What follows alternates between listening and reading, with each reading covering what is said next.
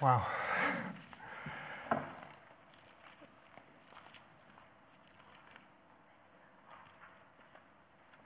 It's uh, quite a thing to stand up and speak when the presence of God is this strong.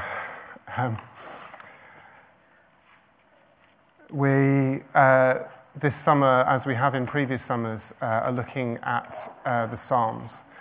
Um, and the Psalms are um, a collection of uh, poems and songs um, that are written um, by a few different people, um, all of which are expressing uh, worship uh, and praise uh, to God, as we've just been doing together now. Um, but also doing so in, incredibly, in an incredibly personal way. Um, I feel the sense of God here in an incredibly personal way right now.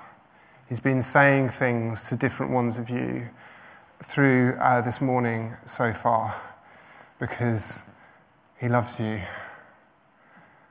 and he wants you to know him more because he's a good, good God. He's a good, good Father. So we've looked at, uh, in the uh, previous weeks, we've looked at a few different psalms. Uh, psalms that um, uh, cover, uh, like, just really um, go into uh, the awesomeness of God and how good He is. Um, psalms that are for the good days when we really feel the presence of God. Um, but last week and this week, we're looking at psalms for the difficult days. Um, last week, uh, David uh, preached about um, King David, who was hiding in a cave, um, afraid of King Saul coming to kill him, and the, the, thoughts that were going around in his mind at that time, the anticipation of bad stuff happening. Um, this week's psalm uh, is uh, about what happens after that one was about anticipation of something bad. This is uh, how do you deal with it after something bad has happened? Um, this psalm uh, is written about 400 years later uh, than uh, last week's one uh, by a guy called Asaph. We don't know a whole lot about him, but he was uh, most likely a scribe. He would have known the scriptures very, very well. Um, and it's Psalm 79 uh, he writes about uh, the fall of Jerusalem to uh, the Babylonian Empire.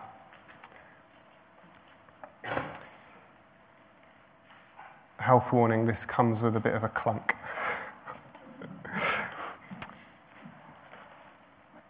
O God, the nations have come into your inheritance. They have defiled your holy temple. They have laid Jerusalem in ruins.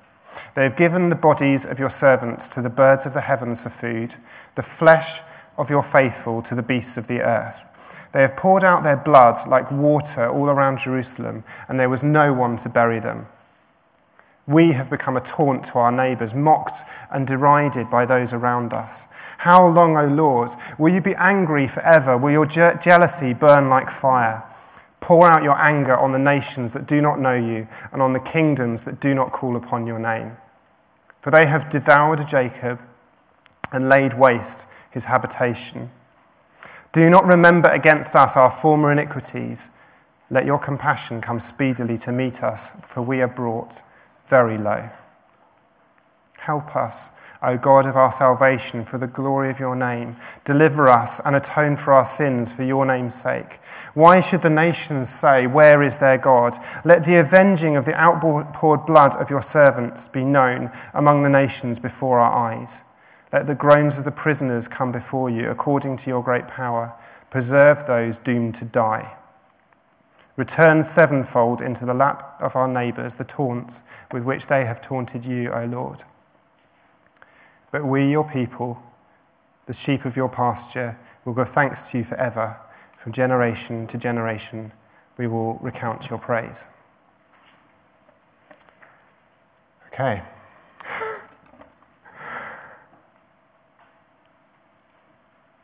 I wonder if you have ever had to let go of dreams. Let go of dreams because of circumstances outside of your control. Uh, about seven years ago now, um, Helen and I moved uh, to Hertfordshire.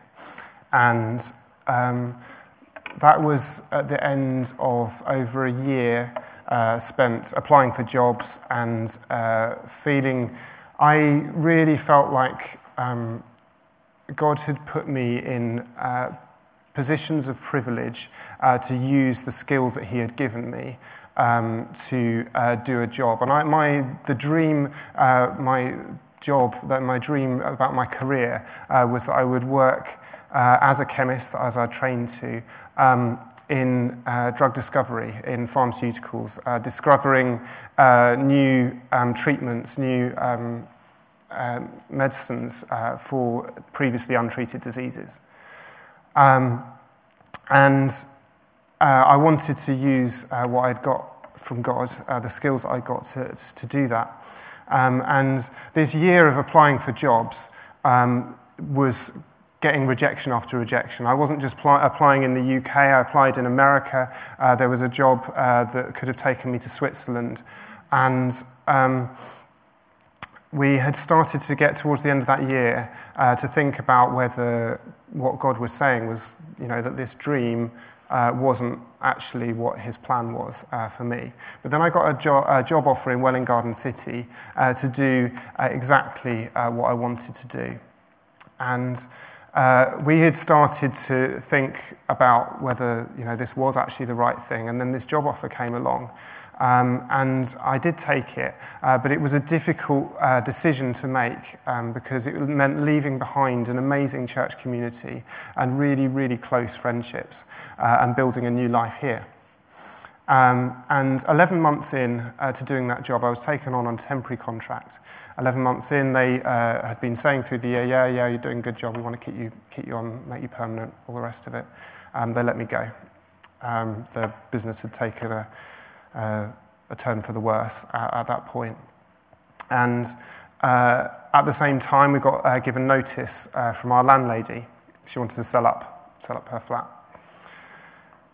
And we really, really questioned at that point whether we'd heard God right because we came here, um, we really needed to come here with uh, a clear mandate from God to say that this is the right thing because of what we uh, left behind. Uh, it was painful. Um, and uh, we really felt between the two of us that God had spoken and that there was, uh, we felt that we had heard him right, that this, the promise um, was here. It was given to us. But the reality of our situation didn't match uh, with that promise.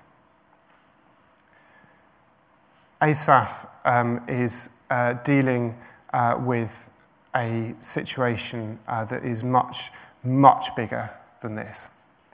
Uh, as I mentioned, he was a scribe who had known the scriptures. Uh, he'd been familiar uh, with uh, what they had to say uh, about the promises given to Israel by God. Promises uh, given to, to, Abraham, for example. He, God says to Abraham, I will make you a great nation. Your, and he says to King David, Your house and your kingdom will endure me, before me forever. And then the reality is down here. In fact, it's right down at the floor. Like the whole, uh, since King David's time, things have not gone well. There's, there have been ups and downs, but the general trend hasn't been a good one. And they've ended up with what's left of Israel being uh, taken in uh, to the Babylonian Empire. Um, and uh, the, um, the hope for these promises uh, being apparently utterly shattered uh, for Asaph. So, what I want to address this morning uh, is how do you fit promises that are up here with a reality that sometimes is right down here? Before I uh, look at, even look at any particular verse from this, uh, there's a general thing that I noticed when I read this psalm, um, and that is um, the way that Asaph uh, intercedes uh, for uh, his people.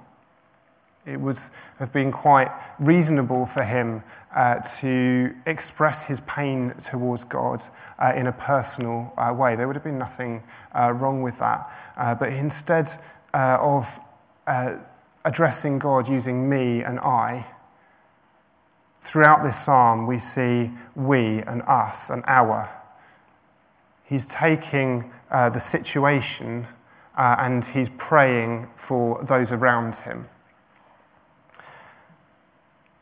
I'm quite sure that he felt a personal loss. He, in verse, um, uh, verse 2, he talks about the bodies uh, of God's servants. No, I would be, wouldn't be at all surprised if he had friends amongst those uh, who died fighting uh, for uh, Jerusalem, fighting uh, the Babylonians. Despite feeling an enormous uh, pain of loss of these dreams, of uh, these promises up here uh, that were uh, unfulfilled, apparently, from the bereavements of friends. It's the shame of the nation uh, that motivates Asaph to pray. We can find ourselves kind of desensitized uh, to this gap when you live with it all the time. But this psalm uh, is written in a crisis, and sometimes crises shake us uh, to look at uh, things differently. And God calls, uh, calls to us uh, in these times to look at our world from a biblical perspective, to take uh, the wisdom of the culture of the Bible into our own one, which is uh, let's face it, quite individualistic. The primary thing that drives Asaph to pray uh, is his love of his people, which means he feels their shame strongly and he appeals to God's honour throughout this psalm to change the situation. So, how does he pray? Um, the first uh, four verses um, are just Asaph telling God how it really is. He just states the facts of the situation. Although this prayer is um, taking place uh, in a major crisis, it's uh, useful for normal life actually uh, to pray in this way. It does two things. It uh, gives you uh, the opportunity to process, just as you would tell a friend, such and such has happened, and just say the facts of, uh, of it. Um, telling God, such and such has happened, it gives you the opportunity to process it before you start going on to ask God about what you want Him to do. But secondly, uh, it gives God the opportunity uh, to speak uh, into you about how uh, you are feeling before, um, as I say, before you go on. Okay, so I should have told you before I started, uh, I've got five points. We're now on to point three. um, so, point three uh, be honest about what you want God to do. Uh, this is uh, from verse 5 through to verse 12, the whole of the rest of the psalm, basically, minus the last verse. Um, Asaph makes uh, an appeal uh, to the honour of God, um, and it's emotional, naturally emotional, because of the situation uh, that he's in. Asaph asks God uh, to do uh, a number of things, including uh, pour out his anger, uh, to deliver them, uh, to avenge outpoured blood, and to return taunts sevenfold. Okay. um, does he. You kind of think this guy knows the scriptures really, really well. He knows the promises of God. He knows God is writing in the Bible. Does he not know that Israel is meant to be a light to these nations that he's calling down curses on. I want to address this question uh, using the film Up. Oh, yes. uh, so, um, for those of you who don't know, uh, the, um, uh, the Harrier Hall uh, last Saturday uh, was venue for uh, a lot of uh, the kids from this church and others who've been invited as well to, to come and watch up. Um, and I stayed home with Edith, um, and Helen and Florence went. And when Florence got home, she was she had a good time, but she was cross. Um, yeah, she was. I think it's fair to say that she was offended by this film. um, and she said, she said to me, Daddy, Daddy, the man threw his furniture out of the house. Littering makes Florence angry when, we, uh, when I take her places on the bike, she spots when there's litter and she says, you know, that, that shouldn't be there. Uh, she's now moved on to graffiti as well. Like, that person shouldn't draw on that because it doesn't belong to them. um, she said to me, I don't like it that he did that. But the context for this guy throwing his furniture out of the house was that he had a load of balloons attached to the top of his house, and he needed to make the house light enough so that the house could lift off the ground so he could go and rescue a little boy uh, that was in danger. So when you put the frame too tightly around what's going on, all that's going on is fly tipping. but when you see it as it's meant to be uh, seen, uh, you see what's actually going on. How does this apply when we pray? Well, when I was a teenager, uh, I'm not particularly proud to admit uh, that uh, I prayed um, to God uh, that uh, this girl in my class who was not a Christian would notice me, um, and because I had a bit of a crush on her.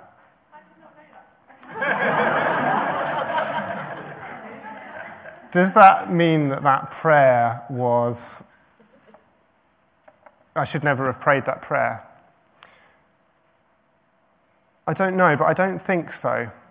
Because if you extrapolate those two previous, uh, those two examples, if you say that as an adult, we can second guess God's perspective on our situation, that we can uh, know what size the frame is that God is using, and therefore pray the right, theologically accurate, um, perfect prayer that will line up uh, with uh, what God has in mind and therefore get answered.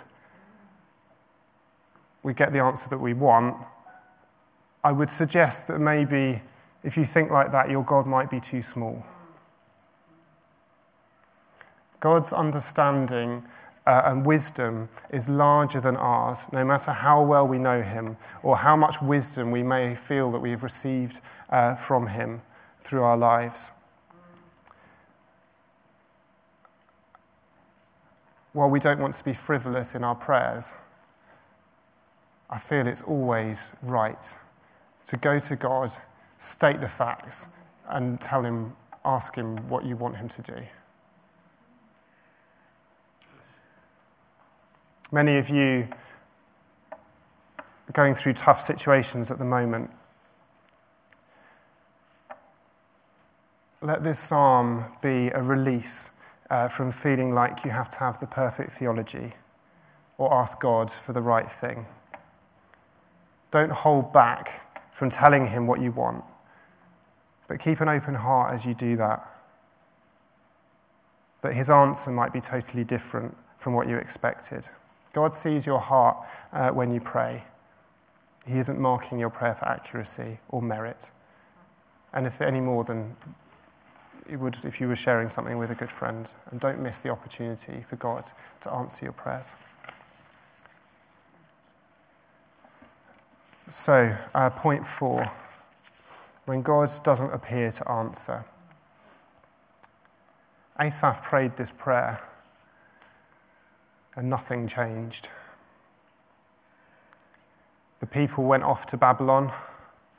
His friends didn't come back from the dead.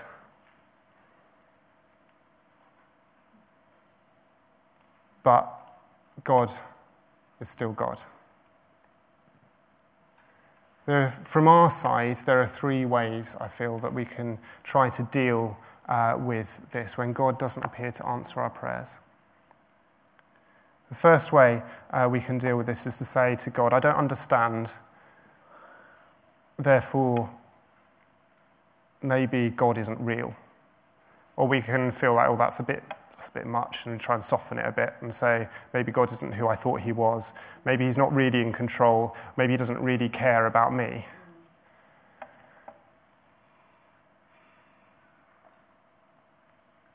I've been there. I've asked that question. More often than I would like to admit, the first person that needs evangelizing in the morning is me. I don't know if Asaph would ever have had this thought, but if he did, the same mindset that led him to intercede in the first place, praying uh, using we and us rather than focusing on himself, praying an I and me prayer, would have helped him here. Family and community really matter uh, in the Bible uh, because they really matter in life.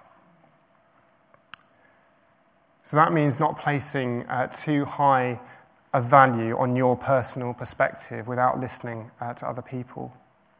If we never listen to those uh, we disagree with, uh, the process of finding out that we're wrong, if we are, is more painful because we've taken longer to get there. And actually, if we keep going down that line, it ends up being God that shows us that we're wrong. God doesn't want any of us to be alone. And He sets us in community for that reason. And community that works requires honesty and integrity in speaking and humility in listening.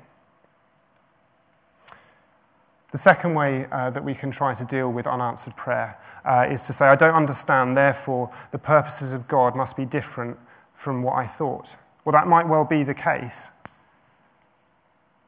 But watch out, be careful that you don't reduce the purposes of God to fit your perception of the new facts of your situation. This isn't the God that we see when we read the Bible. This isn't the way uh, that God uh, calls us to respond to Him. God is always and consistently raising His people's perspective on what He can do and what their role in it can be. So, just to pull out a few examples, God took Noah and he spoke to him and called him to build a boat. And Noah had faith uh, to do that. God took him from being a boat builder to, towards the end of his life, he was the one who was being a world populator not just with people, all the animals as well. God took Moses, he was a murderer and a runaway, and he made a nation deliverer. God took uh, David, who was a shepherd boy, and used him to deliver uh, the kingdom promises uh, that we are uh, still holding on to and seeing delivered today, that the increase of his government will have no end, as Isaiah prophesied. None of them limited God based on their history, their experience, or their feelings. The third way we can deal uh, with unanswered prayer is to say, I don't understand, therefore God is showing me something new. God used the experience of exile uh, to bring his people into dark places, darker places than they would ever have uh, reached without it happening. Two of those uh, who came after Asaph uh, were Daniel and Nehemiah. And we read uh, their stories, which I'm not going to go into in detail uh, now because of, because uh, of time, but just to draw out some kind of overarching comments on each of their lives. Um, you can read, uh, read the books and see what they got up to. Um, firstly, they prayed. Uh, they really, really prayed. Real intercession, uh, real listening to God. And that changes your heart. Secondly, uh, they were generous people in the sense that they genuinely cared in the situation that they were put in. They genuinely cared for those around them, and they gave themselves sacrificially uh, to what God had called them to do. And thirdly, they were obedient even when it was tough. Daniel was thrown into the lion's den for it. Nehemiah uh, was faced uh, by um, with these walls that were broken down of Jerusalem that he was going to rebuild, and uh, it was a very dangerous situation. But he was given the opportunity by uh, the king of Babylon at that time when they were coming back to take courage in both hands and to stand up for his people when it would have been, I'm sure, much easier to stay in the comfort of Babylon. All these three things prayer, generosity, and obedience uh, all come out of having a solid personal identity and a personal hope and a clear understanding of the gospel and how it fits in with family, community, and nation. My fifth point is the final call. The final call on any situation is God's. Asaph recognizes this, and he makes a decision in the last verse to praise God. It's, it kind of clunks, doesn't it? And you go from verse 12 to verse 13. Verse 13 says, We, your people, the sheep of your pasture, will give thanks to you forever. From generation to generation, we will recount your praise. He's gone from despair and anger and request for reprisals to hope in a single verse, just like that. We're going to have to wait for the new heavens and the new earth to find Asaph and ask him, How on earth did you do that? It's an amazing leap of faith. The, the shame of his situation, of, of his people, is, uh, is placed to one side and replaced by thanksgiving and praise. Where did he get that from? We know as Christians that the whole of the Old Testament is pointing towards Jesus. It's pointing towards this man who would come. He was God. He came to his own people. He took their shame and was rejected by them. Asaph mourned over those who died outside the walls of Jerusalem. That same place was where the Son of God was killed by a brutal foreign power that was occupying the nation. He took the shame and he took it on himself. And he lived a perfect life that was totally blameless. And he died for all that went before and everything that would happen since. He was the holy temple that Asaph says his, as he starts his prayer. They have defiled your holy temple. They have laid Jerusalem in ruins. Jesus was the Son of God. He was the temple, the very presence of, G, of, of God here on earth. And they mocked him.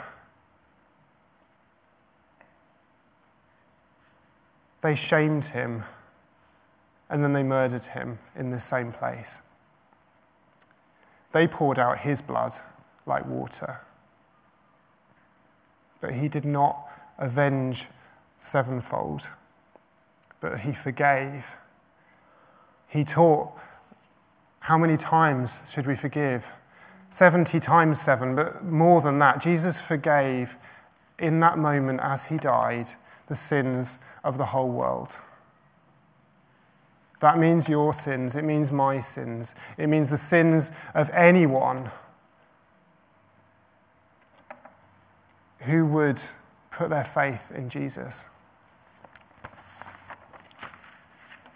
His death created a new nation, a new people of God, children of Abraham by faith.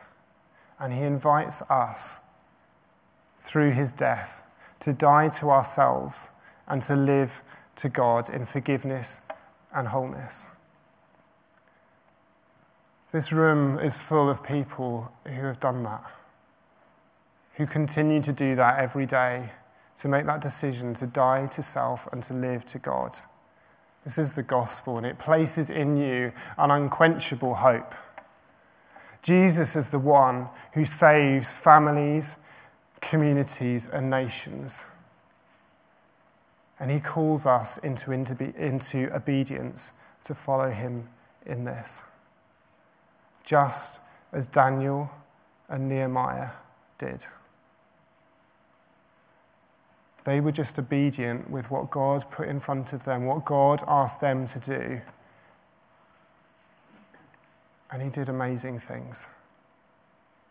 Jesus is the one who lifts us day after day and calls us to make that frame bigger to see a bigger picture of Him. The gospel is not just about me and my sins forgiven, although that is absolutely wonderful. It is an offer of restoration from God for everything, everything that is broken and unlovely, to healing and wholeness and the joy of harmony with its Creator. This gospel can never fit on a piece of paper. It can never be reduced to a tract. It has never been a formula. It can never be adequately reduced, condensed, or simplified because the longer you look at the gospel, the bigger it gets and the more wonderful it is. I'd like to ask uh, the band to come up. We're going to just return uh, to worship at this point. But I feel like there's a few uh, things that God's just put on my heart to, um, to respond to this morning. And it may be that uh, coming forward and having somebody pray with you would just be really helpful uh, for you. We have a ministry team available, and they would, it would be their privilege. Uh, it would be a joy, actually, to um, stand with you and to pray. I feel like there are people in this room who have felt the pain of disappointment with God. And this morning, there is a permission and a freedom to stand up before God and to tell Him how it really is, and to tell Him what you want Him to do. I feel like there are also uh, pe- people here who, um, for whom God wants to restore your hope. Hope is so important. And He wants to restore your hope for the future. That there is a way forward in the difficult situation that you, you are in. And lastly, I, th- I feel like there are people here who as I've been speaking and as, we, as we've been worshipping this morning, have the pennies just dropped that your frame is too small? That all you're seeing is the fly tipping? And this morning, God wants to unlock something in which He can show you every day that He's bigger than you thought he was the day before.